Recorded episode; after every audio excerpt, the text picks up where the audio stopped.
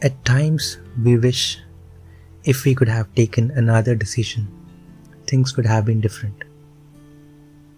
And now, that decision haunts you. What do you do at such times? Here's a musing I penned on a calm 2 am midnight. Here it goes. Raindrops on rooftop clamor. My thoughts, they tend to wander. Amidst a calm night, I hear myself fight. The unknown, disfigured battles, making me weak as my faith rattles.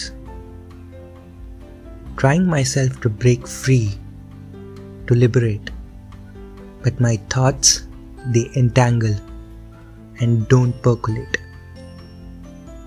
My fingers ruffle the hair with discomfort. I heave for breath, thinking of rebirth. Fingers curl to form fists.